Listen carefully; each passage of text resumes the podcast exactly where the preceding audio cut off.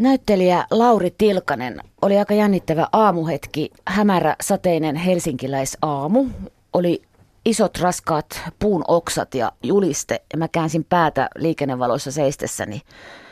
Ja se olo, niin kuin, että Herra Jumala, Olavi Virta tuijottaa mua tuolta. Se elokuva juliste elokuvasta, jossa te teet Olavi Virran meille Timo Koivusalon ohjauksessa on jotenkin tosi häikäsevä. Itse asiassa eilen ihasteltiin niitä kanssa Olavi Virran tyttärien kanssa. Täytyy sanoa, että oli aika semmoinen jännittävä kohtaaminen, mutta tosi, tosi koskettava ja hieno kohtaaminen myöskin. Sä oot tosiaan Olavi Virta tässä uudessa elokuvassa. Sinä et laula elokuvassa, mutta eleet, hengitystekniikka ja huilisynkka piti olla hallussa. Minkälaista oli laulaa kuvauksissa sen taustanauhan päälle? Tai oikeastaan kuka siinä kehollansa lauloi, Lauri Tilkanen vai Olavi, jonka nahkoihin olit jo mennyt? No joo, toi on ihan jännä kysymys, mutta kyllä tavallaan, kun tehdään etukäteen myöskin tota, töitä paljon, että saadaan se kaikki niin kuin tausta ja se mielikuva mahdollisimman tarkaksi siitä henkilöstä ja tutkitaan sitä henkilöä ja mietitään, niin se on jännä, että sitten kun kuvaukset alkaa, niin sitä ei enää mietitä, vaan se lähtee elämään omaa elämäänsä niin kuin sen roolihenkilön kautta. Kuulostaa hassulta, mutta, mutta niin se on, että tavallaan sitten aina tietää, kun kohtaus alkaa ja sinne tulee vastanäyttelijät kehiin. Ja tässäkin tapauksessa sai näytellä niin kuin rautasten ammattilaisten kanssa, niin se tarkoittaa oikeastaan vain, että pistetään kamera pyörimään ja tehdään kohtaus. Ja näistä niin kuin lauluosuuksista, niin, niin itse halusi pitää hyvin tarkkaan kuin siitä, että opettelee just mahdollisimman hyvin ne hengitystekniikat ja, ja tavallaan nyanssit ja näin, että ne tulee vähän niin kuin selkäytimestä että ettei, ettei niitä välttämättä tarvitse edes keskittyä niihin, että vaan voi sitten niin lähteä, lähteä niin kuin elämään sen mukana. Mutta kyllä aika hienoja hetkiä oli, muun muassa Astoria-salissa oltiin niin kuin täällä Helsingissä ja Sosiksessa, mutta Astoria-salissa oli esimerkiksi Dallape, mikä on niin kuin tässä elokuvassa kanssa vahvasti mukana ja kun me lähdettiin tekemään sitä yhtä biisiä, kun lähtee Dallapeekin lähtee soittamaan sen taustanauhan päälle ja itse laulaa siinä, niin siinä täytyy pitää hiukan itsekin vähän pokkaa, ettei, ettei lähde ihan sen tunteen vietäväksi, niin kuin, että, että mä oon nyt roolissa tässä, että mä nyt on Lauri Tilkasena laulamassa Dallapeen kanssa, mutta, mutta oli, oli hienoja hetkiä kyllä. Sinähän olet erikoistunut teatterikorkeakoulussa musiikkiteatteriin, eli sulla on työkalut hallussa ei se ei ollut aivan avaruutta, mitä piti lähteä etsimään. Ei, ja kyllä mulla on paljon tota musikaalista niin kuin taustaa lapsesta saakka. Et mä oon oikeastaan ennen kuin mä oon aloittanut nämä teatterihommat siinä sivussakin, että mä oon laulanut paljon kuorossa ja ihan, ihan sitten privaattikeikoilla, lähinnä sukulaisten juhlissa varmaan, mutta, mutta tota, kyllä mä kovasti olin silloin äänessä ja tota, sitten teatteri, teatterikoulun aikana niin, niin meillä oli mahdollisuus päästä hakemaan tämmöiseen niin kuin musiikkiteatterin erikoistumiseen. Ja mä näin siinä niin kuin mahdollisuuden, että se oikeastaan tarkoitti, että sai lisää opintoja, laulutekniikka niin kuin opintoja, eri, erinäköisiä kursseja, niin sai enemmän, niin mä sitten hain sinne ja pääsin. Mut. Missä asennossa Olavi Virta oli, kun hän esiintyi? Tangolla se tangokäsi. Olavilla ei ole tangokättä todellakaan. Hän on aika minimalistinen. Mä oon nähnyt yhden pätkän tuosta elokuvasta, kun esiinnyt hänenä siellä lavalla. Siinä on toi kipparikvartetti ja äijät lähtee sitten sinne sivumalle ja Olavi jää laulamaan yksin. Niin se on, on se vähän vinossa. No ehkä se on vähän vinossa, mutta aika niin kuin, tota, hän kuten sanoit, niin aika minimalistinen. Tätä oli vähän vaikea tutkia myöskin, koska Olavista ei ihan hirveästi ole mitään materiaalia missään yleisradion arkistoissakaan. Mä en tiedä, että onko semmoista olemassakaan, niin kuin mitään haastatteluita tai myöhemmän ajan radio, joitakin radiopätkiä on, missä hänellä oli jo puhe vähän huonossa kunnossa ja muuta, mutta tietysti näitä sit elokuvia, mitä hän on niin, tehnyt. Niin, mutta se on eri asia. Se on eri asia tavallaan, kun hän on roolissa. Niin. Mutta joo, kyllä mä niin kuin olin kuullut, että se on aika, aika minimaalista, tosi pientä, niin että se on se, se ääni, mikä sitten vallottaa niin kuin kaiken kyllä. Tietysti niin kuin pieniin niin kuin gestiikkaan piti kiinnittää huomiota ja puhetapaan. Ja ne oli niitä ulkoisia asioita mitkä varmaan on tärkeimmät semmoiset, että pitää tietyistä manereista kiinni ja sitten sen jälkeen tuo sen, niin sen tavallaan sen tunnekuljetuksen sinne päälle, että, että se sitten myös välittyy sieltä kankaalta katsojalle. Lauri Tilkanen, se on tiedossa, että sä lihotit itseäsi roolia varten, ei valtavasti, mutta sen verran, että sait sitä tuntumaa siihen. Me maalikothan aina ihaillaan näyttelijöitä teitä, jotka trimmaatte kehonne, kun se on yksi työkaluja, niin roolin mukaan. Ja aina pitää mainita se Robert De Niro kuin Raivo Härkä elokuvassa ja Suomessa on omat esimerkkinsä. Onko siinä sun mielestä mitään ihmeellistä? Ymmärrätkö että miksi, miksi on meistä niin jännittävä, kun te sitten kuitenkin palaatte Ymmärrän. nopeasti tuohon omaan? Aika paljon puhutaan myöskin niin kuin laihduttamisesta, niin tavallaan se varmaan kiinnostaa myös aika monia tämä niin kuin lihotushomma ja tällainen, mutta on, se on raaka työtä.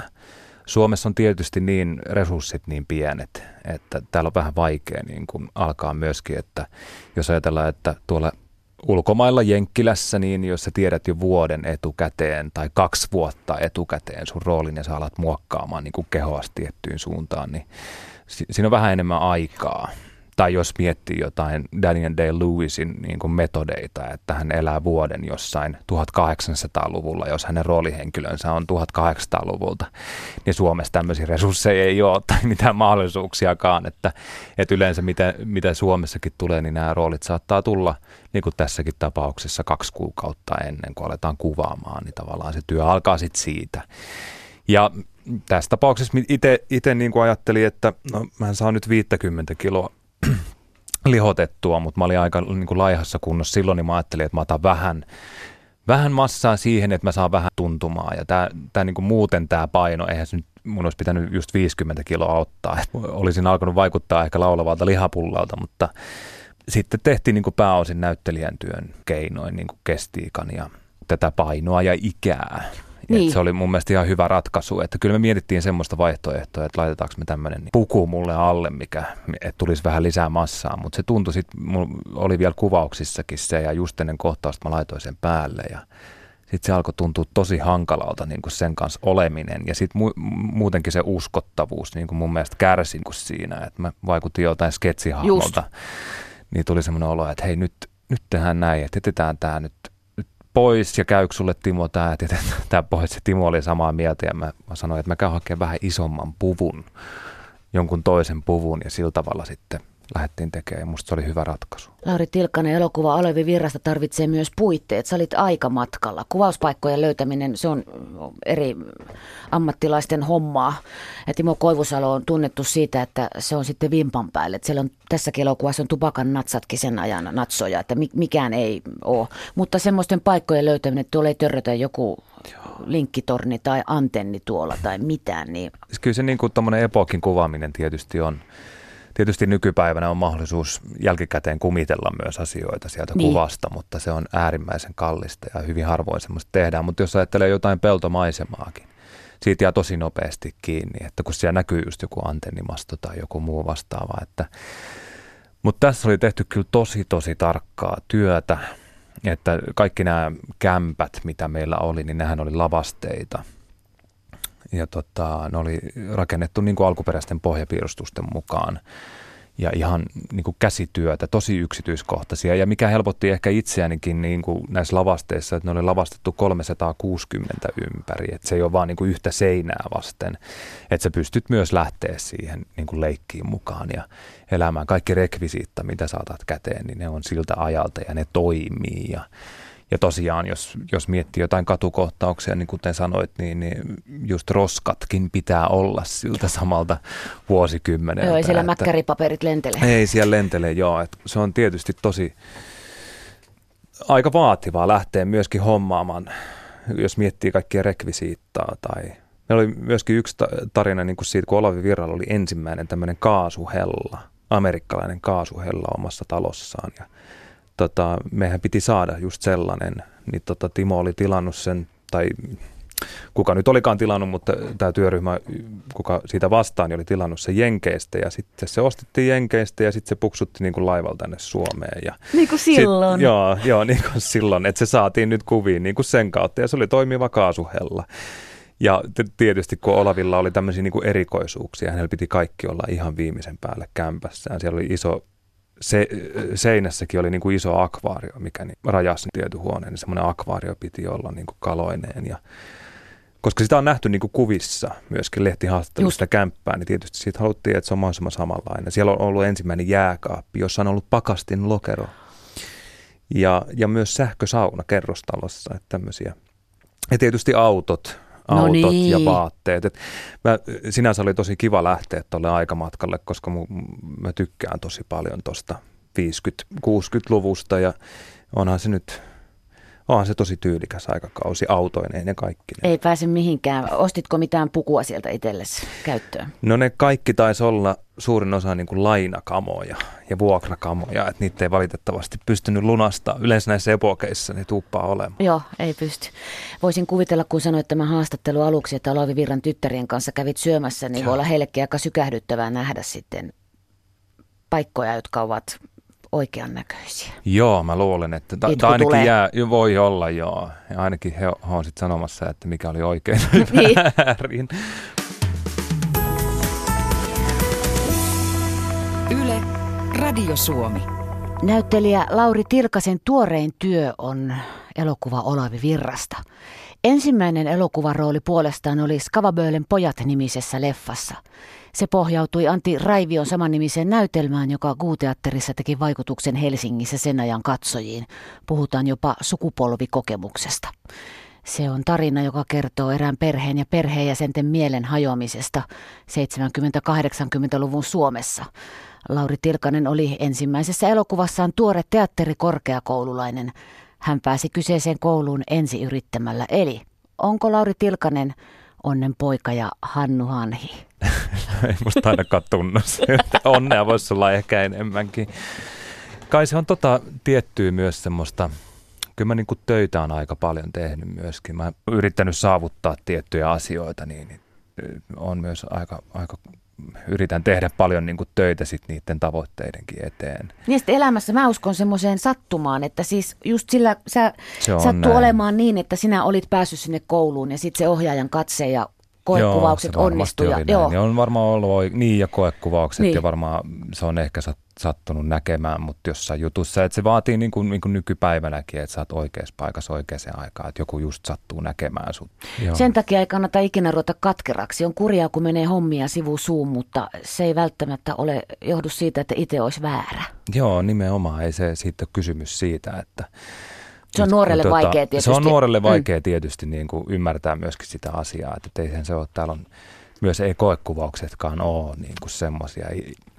Itse just niin kuin tavallaan tietää sen, että jos niin kuin nykypäivänä tulee koekuvauksia, niin kysymys ei välttämättä siitä sun ammattitaidosta ole, vaan siitä, että miten ne kemiat toimii vaikka vastanäyttelijän kanssa. Että välillä ne ei toimi ollenkaan, välillä ne toimii tosi hyvin ja sitten se yleensä on niin kuin siinä, että kaikki niin kuin tietää, että okei, tämä on tosi kiinnostavaa. Lauri Tilkanen, miten sitä pöytyä maalaispojasta tuli näyttelijä? Sä oot en pienestä minä. lähtien ollut musiikkiteatterissa, kävit pitkän matkan päässä pienestä lähtien, kuten sanoit, lauloit ja esiinnyit kotona, mutta, mutta mikä se oli se semmoinen, että sä tajusit, että tätä mä haluan tehdä? No se varmaan, että milloin siihen on lähtenyt niin kuin aikoina. Mä harrastin tosi paljon urheilua ja mä pelasin jääkiekkoa ja jalkapalloa ja koripalloa ja yleisurheilin ja kilpahiihdin, siis ties mitä kaikkea, niin. mitä siellä maalla nyt pysty tekemään ja ehkä se oli semmoinen, mä, mä oon, niin kuin mulla on kolme sisarusta ja mä oon niin kuin kolmas meistä ja yleensä kolmansista lapsista tulee taiteilijoita. Mä oon kuullut tämmöisen asian ja, ja kyllä mulla oli niin kuin ehkä tietynlainen tarve siis pienempänä olla just aika paljon äänessä ja hakea huomiota. ehkä se, liittyy tähän, ehkä se liittyy tähän niin kolmannen lapsen kanssa, että se huomion tarve, se on vaan pakko hakea jostain. Sitten tulikin semmoinen mahdollisuus, se oli meidän paikallinen parturi Kampaa ja Kaarina, kuka sanoi, että, että joo, että Turussa haetaan tämmöisiä laulavia ja näytteleviä poikia, että se oli niin kuin tämmöiset casting-tilaisuus siihen ja sitten mä lähdin sinne. Mä muistan, muistan sieltä, sieltä, tota, sieltä casting-tilaisuudessa, että suuri osa, kun sieltä kysyttiin, että minkä takia te olette täällä, niin suuri osa lapsista sanoi, että kun äiti pakotti. Mutta mä sanoin, että ei, kun mua kiinnostaa tämä juttu. Ja no sitten mä satuin pääsee silloin niin kuin siihen vartiovuoden kesäteatteriin, jossa oli myös Matti Tuominen ja Pirkko Mannola näyttelemässä samaan aikaan, Jukka Leisti ja ketä siellä oli. Niin si- siitä se sitten oikeastaan sitten – tarttu. Ja se oli vähän niin kuin mun oma juttu. Se oli niin kuin oma harrastus ja tämmöinen, että, että en mä varmaan silloin harrastaja-aikana niin kuin koskaan osannut kuvitella, että musta oikeasti tulisi ammattinäyttelijää. Vaikka se oli se palo tämmöisestä palosta ja semmoisesta niin kuin luovuuden kaipuusta ei koskaan pääse kylläkään, mutta mä niin kuin harrast, silloin harrastajateatterin aikoina varmaan ajatellut, että tästä oikeasti tulisi ammattia ja se, sehän olikin tavallaan aika hyvä, hyvä semmoinen sit löytö, koska ei mulla ollut lukion päätyttyä hajuakaan, että mitä mä olisin tehnyt muuta kuin ehkä näytellyt. Tätä, mä, mä, mä oon sanonut itselleni, että mä, mä en haluaisi sanoa tätä, mutta mä sanon nimiä, mutta meidän sen aikainen opinto-ohjaaja sitten lukiossa sanoi, kun mä kysyin siltä, että no entäs se, kun mä ajattelin jotain kauppakorkeakoulua ja se ei sitten tuntunut kyllä yhtään niin kuin omalta, omalta. Ja sitten mä sanoin, että no miten se teatterikorkeakoulu, niin se opinto-ohjaaja alkoi nauramaan ja sanoi, että ei, ei, et sä tuu pääsemään sinne. ja, ja se nauro, niin ehkä mä sain siitä vähän semmoista, että no itse asiassa no, se on nyt ainut paikka sitten, johon mä haen. Ja tietysti mulla oli sitten niin kuin muita suunnitelmia, jos mä en olisi päässyt. Ja sitten mä aloin kyllä kuitenkin vähän hannaamaan sitä, että mä aloin vähän jännittää. Lamberin Kallen piti hakea mukaan samaan aikaan, mutta sitten se jänisti. Sitten mä olin yksin siinä. Yksin siinä. Ja sit tota, mutta sitten isä, mun isä sanoi lopulta, että, tota, että, että tota, se toi mulle ne esivalintatehtävät ja sanoi, että nyt, nyt kyllä sä haet sinne, kyllä sä menet sinne, että sä menet sinne. Ja sitten mä olin, että no okei, selvä. Ja sitten sit siitä alkoi pitkät pääskokeet ja loppujen peleissä sitten kävikin niin, että pääsinkin sitten opiskelemaan teatterikorkeakouluun ja sitten muutin 18-vuotiaana Helsinkiin. Tykkääkö katella omia töitä? Milloin viimeis esimerkiksi kätilö on pyörähtänyt DVD-laitteessa tai jossakin? Äh, no mä en juuri koskaan katon niin ensi jälkeen. Mutta kiva, itse asiassa mä oon nyt ajatellut, että kiva olisi palata niin kuin jonnekin, niin kuin, olisi kiva nähdä just joku Skavaböylän pojat tai näin. Et mulla yleensä jää johonkin kahteen katselukertaan. Et TV-sarjoissa saattaa olla, että mä en edes, edes näe koko sarjoja välillä. Että en Onko sä katsonut Karppia? No en ole kokonaan. en ole kokonaan itse asiassa vielä. Kyllä melkein, melkein on kattonut, mutta, mutta tota kai se liittyy siihen, kun se työ tulee niin lähelle ja on niin, niin kuin pitkä prosessi aina se juttu. Ja tietysti se on niin tuttu silleen, että kyllähän sä tiedät, niin kuin mitä siellä tapahtuu. Myöskin vaikka sä näkisit ensimmäisen leikkausversion, niin, niin tietysti sieltä on sitten jätetty pois kuvia ja, ja näin, mutta kyllä silti tiedät, mitä siellä kuvauksessa on tullut tehtyä. tota, mutta mut aika, aika harvoista joo, ja, ja tietysti yrittää silti katsoa niitä, että oppii itse niin kuin niistä asioista ja omasta näyttelijän työstä ja tietystä manereista, että tietää, että miten, miten paljon pitäisi tehdä niin kuin enemmän tai vähemmän tai mikä voisi olla kiinnostavaa. Joskus sulla on kuitenkin muistikuva niistä kuvauksistakin, miten sä oot mm. tehnyt, niin tavallaan, että, että, että mitä kautta voisi ensi kerralla tehdä ton, että jos joku tuntuu joku tietynlaista, että okei mä saavutin ton tunteen niin kuin ton kautta ja mulla on se tunne sinne kuitenkin siihen kohtaukseen ja sen tekemiseen, milloin se on tehty, niin se on ihan, se on ihan järkevää kyllä katsoa niitä juttuja, koska niistä myös oppii. Me kaikki aikuiset tiedämme sen, että ihmisen ulkonäkö on pintaa, sisuus merkitsee tässä elämässä ja töissäkin. Mutta sua on siunattu näyttävällä ulkomuodolla. Onko sulla koskaan ollut haittaa siitä, että sä oot niin komea? Kaunille naisille sanotaan, että, tai monet pitää heitä tyhminä, niin miten kauniita miehiä? No siis mä toivon, ettei sillä ole merkitystä, jos puhutaan vaikka roolivalinnoista mm. tai töistä. Että tota, tietysti niin kaikki niin kuin oma tietynlaisen ulkomuodon ja, ja sitten tietyn tyyppiset varmaan roolit myöskin tulee. Et totta kai se varmaan niin kuin muuttuu sitten niin kuin vuosien varrella, kun tulee vähän ryppyjä ja silmää. no ei vaan, mutta tavallaan, että mutta näyttelijän tietysti ajattelee, että sille ei pitäisi olla merkitystä, että sä voisit mahdollisimman monipuolisesti tehdä tätä ammattia, erilaisia rooleja. Että, ja kyllä niitä on nyt saanut tehdäkin vähän niin kuin erityyppisiäkin rooleja ja Onko se saanut olla paha, paha ja kamala ihminen missään? No itse asiassa se voisi olla kyllä semmoinen, olen mä kamala ihminen ollut, mutta en mä kyllä, en mä semmoista niinku pahiksen roolia vielä ole semmoista suurempaa Joo. tehnyt, mutta se voisi kyllä olla tosi mielenkiintoista, että joku rujo pahis nyt tilaukseen tota sinne radion kuuntelijoille, jos jotkut ohjaajat kuuntelevat. Mun on pakko varastaa yksi kysymys vanhasta lehtihaastattelusta, jossa tämä on sulta kysytty. Eli mikä on hiustesi salaisuus, Lauri Hei, mä muistan tämän, tämän haastattelun. Se oli muutenkin sellainen, että mun vasta, tämä oli muistaakseni, mä en nyt radiossa saa sanoa, mutta mä sanon kuitenkin, että tämä oli Kosmopolitan lehti. Joo.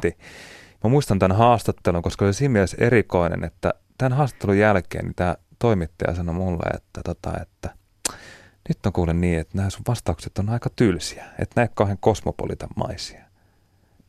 Sitten mä että hetkinen, tota, että uh, joo, mä olen tällainen. Jos et sä saa tästä nyt tehtyä juttuja, niin me voidaan tehdä vaikka niin, että tehdään tee tästä kosmopolitamainen juttu ja lähetät sen mulle, niin, niin mä sitten katon, että – sopiiko se mulle. Ja sitten sit me päädyttiin jotenkin näin. Mutta siis tässä, tässä nimenomaisessa kysymyksessä oli kirjoitusvirhe. Joo, se on ihan mahtava. Joo, se on ihan mahtava. Se on niin legendaarinen lause, mikä tuli, että mikä on hiustesi salaisuus. Ja, ja tota, mä olin vastannut siihen, että, että varmaan jotenkin näin, että mun, mä oon perinyt ö, papaltani niin kuin vahvan hiusgeenin On, tässä on kirjoitusvirhe, että mä perin papalta niin vahvan hiusgeelin. Mikä oli se kirjoitusvirhe? Musta, musta se oli niin hieno legendaarinen lause, että tavallaan se mielikuva siitä, että mulla on se geelipurkki kotona ja, ja joka päivä mä laitan tota sen, sen geelin ja se on niin vahva, se ollut niin hieno, mutta valitettavasti tässä nyt mulla ei ole sitä geelipurkkia kyllä, että kyllä mun geeni oli tarkoitus siihen sanoa. Joo, se on ihan huima. Se on ihan mahtava ja pidä tallessa se. Joo, Sitten kun susta pitää. tehdään jotain 50-vuotista taiteilijajuhlahaastattelua, niin tähän tulee palata. Yle, Radio Suomi. Näyttelijä Tilkanen on vieraana täällä Radio Suomen illassa. Sun yksi töistä on olla isä. Vieläkö keität aamupuurot koko sakille niin kuin pari vuotta sitten? Joo, kyllähän se on ihan, ihan tota isän tai vanhempien tehtävä mielestäni. Että Mikä puuro? No kyllä se kaurapuuro. Tota, Vielä menee kaikille? Kyllä se menee, vaihtelevasti, mutta Joo. kyllä sitä yrittää syöttää kovasti. Itse syön 18 vuotta, sen jälkeen en ole koskenut. Joo, Joo. no en mäkään kyllä mielelläni, mutta mulla on pakko näyttää esimerkkiä. Nyt mä kysyn äh, tyypillisen kysymyksen tietystä mediamaailmasta. Kun vaimosikin on näyttelijä, niin Lauri Tilkanen, miten sinä yhdistät työn ja perheen? No välillä se on tietysti vähän haastavaa. Meidän työajat on, saattaa olla niin kuin pitkiä prosesseja, jos miettii esimerkiksi Karppi TV-sarjaa, mitä kuvattiin 90 päivää, mikä ei kyllä itselläni, niin kuin itselläni ei ollut 90, mulla oli vain 60 päivää tai muuta, mutta jos miettii, että tehdään 10 tuntisia tai yli 10 tuntisia päiviä, niin tietysti se vaatii aika muista suunnittelua. Ja varsinkin jos mä oon, jos tota, mun vaimokin on töissä samaan aikaan, niin, niin se vaatii niin kuin äärimmäisen tarkkaa aikataulutusta ja niin kuin ennakkokäteen suunnittelua, että sillä niistä selviää. Joo. Päivä kerralla ja viikko kerralla. Semmoista se on, kun on jälkikasvua ja Joo. pientä ihmistä kuvioissa. Sä sanoit jo, että sä harrastit nuorena kaikkea mahdollista liikuntaa, mitä siellä, missä on kotoisin, niin pysty harrastamaan. Nykyään olet ainakin tykännyt jääkiekosta ja kiipeilemisestä, siis mm. harrastuksena. Voiko siinä kiipeilessä, sehän on valtavan keskittymistä vaativa laji, niin voiko siinä ajatella töitä samalla? Esimerkiksi ei. hakea, ei, ei. Ei, sen ei. takia se onkin hyvä laji, että siinä ei tule ajatelleeksi yhtään niin kuin töitä, että niin kuin monissa muissakin lajeissa tietenkin. Mutta mulla on itse asiassa aika pitkä aika, kun mä viimeksi ollut huomaa, että alkaa stressitasot nousta, niin pitäisi varmaan päästä seinälle pikkuhiljaa, mutta se on ongelman ratkontaa boulderoinnista puhutaan, niin se on, se on ongelman ratkontaa, niin se on hyvää niin kuin mielen tyhjentämistä. Eli sä käyt niissä halleissa, missä valjaissa mennään, siellä on niitä eri tasoisia seiniä. Joo, tai joo. vastaavasti sitten niin kuin ihan luonnonkallioilla, että niitä on aika paljon reittejä niin kuin Helsingissä, missä käy. Ja, ja nykyään mä oon taas ottanut jääkiekon takaisin takaisin. Mutta tietysti se on vähän, kiipeilykin on siinä, siinä mielessä hyvä laji, että sä voit käydä silloin itsekseen siellä, jos haluat, mm. tai jonkun kaverin kanssa, että se ei ole minkään viikoittain tapahtuva juttu, koska rutiinit on hyvin vaikeita tässä ammatissa niin kuin freelancerina, että kun tulee pitkiä prokkiksia, niin, niin työajat on semmoisia, että sun on tosi vaikea sitoutua mihinkään. Mutta nyt mä oon käynyt, pelaan tuolla Zoomissa, pyrin käymään siellä niin kaksi kertaa viikossa ja ne on ihan hauskaa kyllä niin kuin palata. Kyllä ne, se tuntuu ihan samalta kuin silloin nuorena poikana tavallaan. Onko se hyökkää ja puolustaja, mikä sä oot? Hyökkää Se on tosi hauskaa, kun sielläkin meidän, mikä meidän ikäjakauma mahtaa olla siellä. Mä oon varmaan niin kuin nuoremmasta päästä ja vanhin taitaa olla Ar- Lindi Arvi, kuka on siellä edelleen, mutta ne jutut on ihan samalla tasolla kuin silloin pikkupoikana, että se on kyllä hauskaa tavallaan palata ajassa myös taaksepäin niin kuin ja Ja se on, se on tosi, tosi mukavaa liikuntaa, mutta huomaa, että kunto ei ole ihan sama kuin silloin nuorena poikana. Eikö se on pian varo, ettei tule mm, naamaa ruhjetta? Se on, no niin, Zoom ei ehkä ole se joukkue, jossa... No kyllä se on. Jos miettii, että pelataan niin kuin harrastekiekkoa, niin välttämättä taidot ei välttämättä ole ihan niin kuin huipputasoa, niin, niin siellä saattaa mailat nousta tai kiekotkin nousta sen verran, että mä aluksi pelasin visiirillä jonkun aikaa ennen kuin mulla ta- tapahtui niin monta läheltä piti tilannetta, että mulla oli pakko hommata tämmöinen koko verkko naamaan, että kyllä siinä niin kuin tarkkana, saa, tarkkana saa tietysti olla, että ei mä ilman sitä verkkoa voi pelata, jos seuraavan päivänä pitäisi olla kuvauksessa ja sulla on hampaat kurkussa, niin tota, saattaa olla vähän vaikea sitten rupeaa maskaamaan semmoista. Kohta on ensi tosiaan tämä Timo Koivusalon ohjaama elokuva. Juhlat ovat tätä haastattelua, kun teemme, niin tänä iltana, mutta kans, kaiken kansan katsottavaksi se tulee sitten huomenna perjantaina.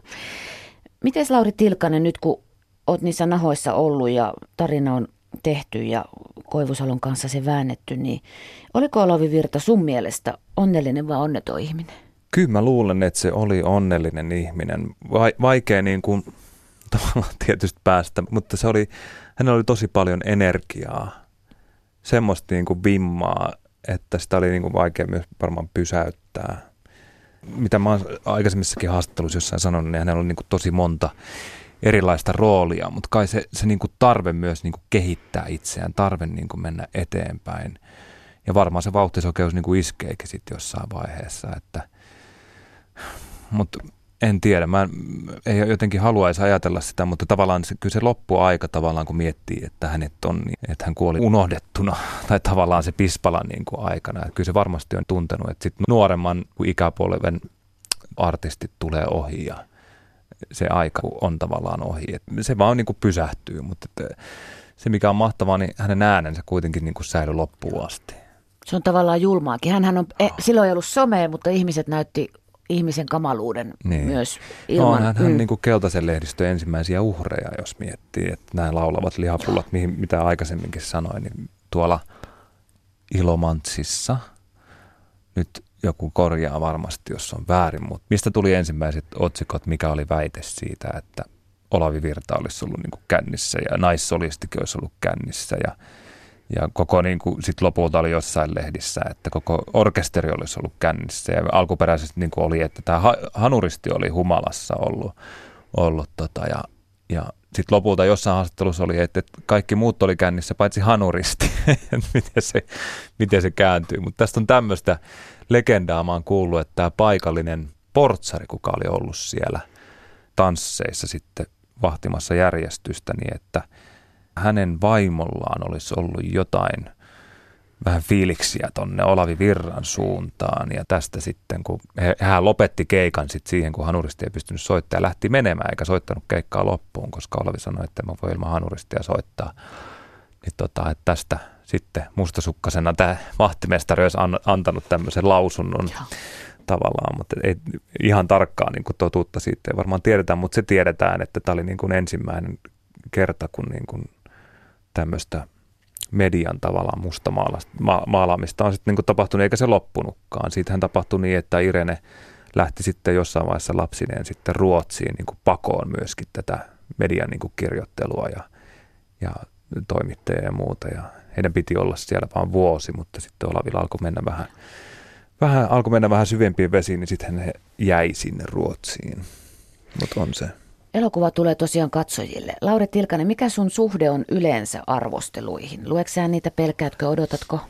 No en mä juuri koskaan lue, tai, tai jos luen, niin tavallaan en, mulle, mä, mä en silleen kauhean tunteella enää suhtaudu niihin. Enää? Enää. Ehkä sitä nuorempana oli hyvin epävarma myöskin, tai edelleen epävarma. Ja epävarmuus ei koskaan varmaan häviä, mutta osaa ehkä olla enemmän armollinen itselleen tai tai muillekin ja siihen, siihen niin kuin työhön, että se on, nekin on kuitenkin vain yhden ihmisen mielipiteitä, oli ne hyviä tai huonoja arvosteluita. Tietysti jos ne on hyviä, ne tuo varmaan enemmän katsojia ja jos ne on huonoja, niin tuo, en mä tiedä, onko sillä mitään vaikutustakaan, mutta että mutta joo, harvemmin mä luen, luen, että kyllä, jos mä luen, niin mä luen ne hyvät. No.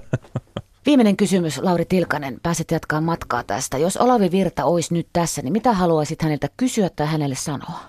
tosi helppo kysymys. Ehkä mä voisin sanoa silleen, että mä ymmärrän sua. Musta jotenkin, koska tietysti kun itse teki tota työtä niin paljon, niin, niin sitä ymmärtää aina roolihenkilöään. Ja yksi toimittaja kysyi muuta, että mikä oli hyvin erikoinen kysymys, mutta kysyi, että miksi et sä sanonut sille Olaville, että älä tee noin? Se meni aika syviin tätä tota toimittaja. Mä sanoin, historiahan ei voi sinänsä muuttaa, että, että tota, mutta, et, mutta siihen vaan, että sitä ymmärtää roolihenkilöä ja niitä valintoja niin kuin roolihenkilön valintoja ja sitä rakastaa sitä roolihenkilöä, mitä milloinkin tekee, vaikka se olisi murhaaja tai mikä muu tahansa, mutta, mutta kyllä voisin sanoa lohdutuksen sanaa Olaville, että mä ymmärrän sua.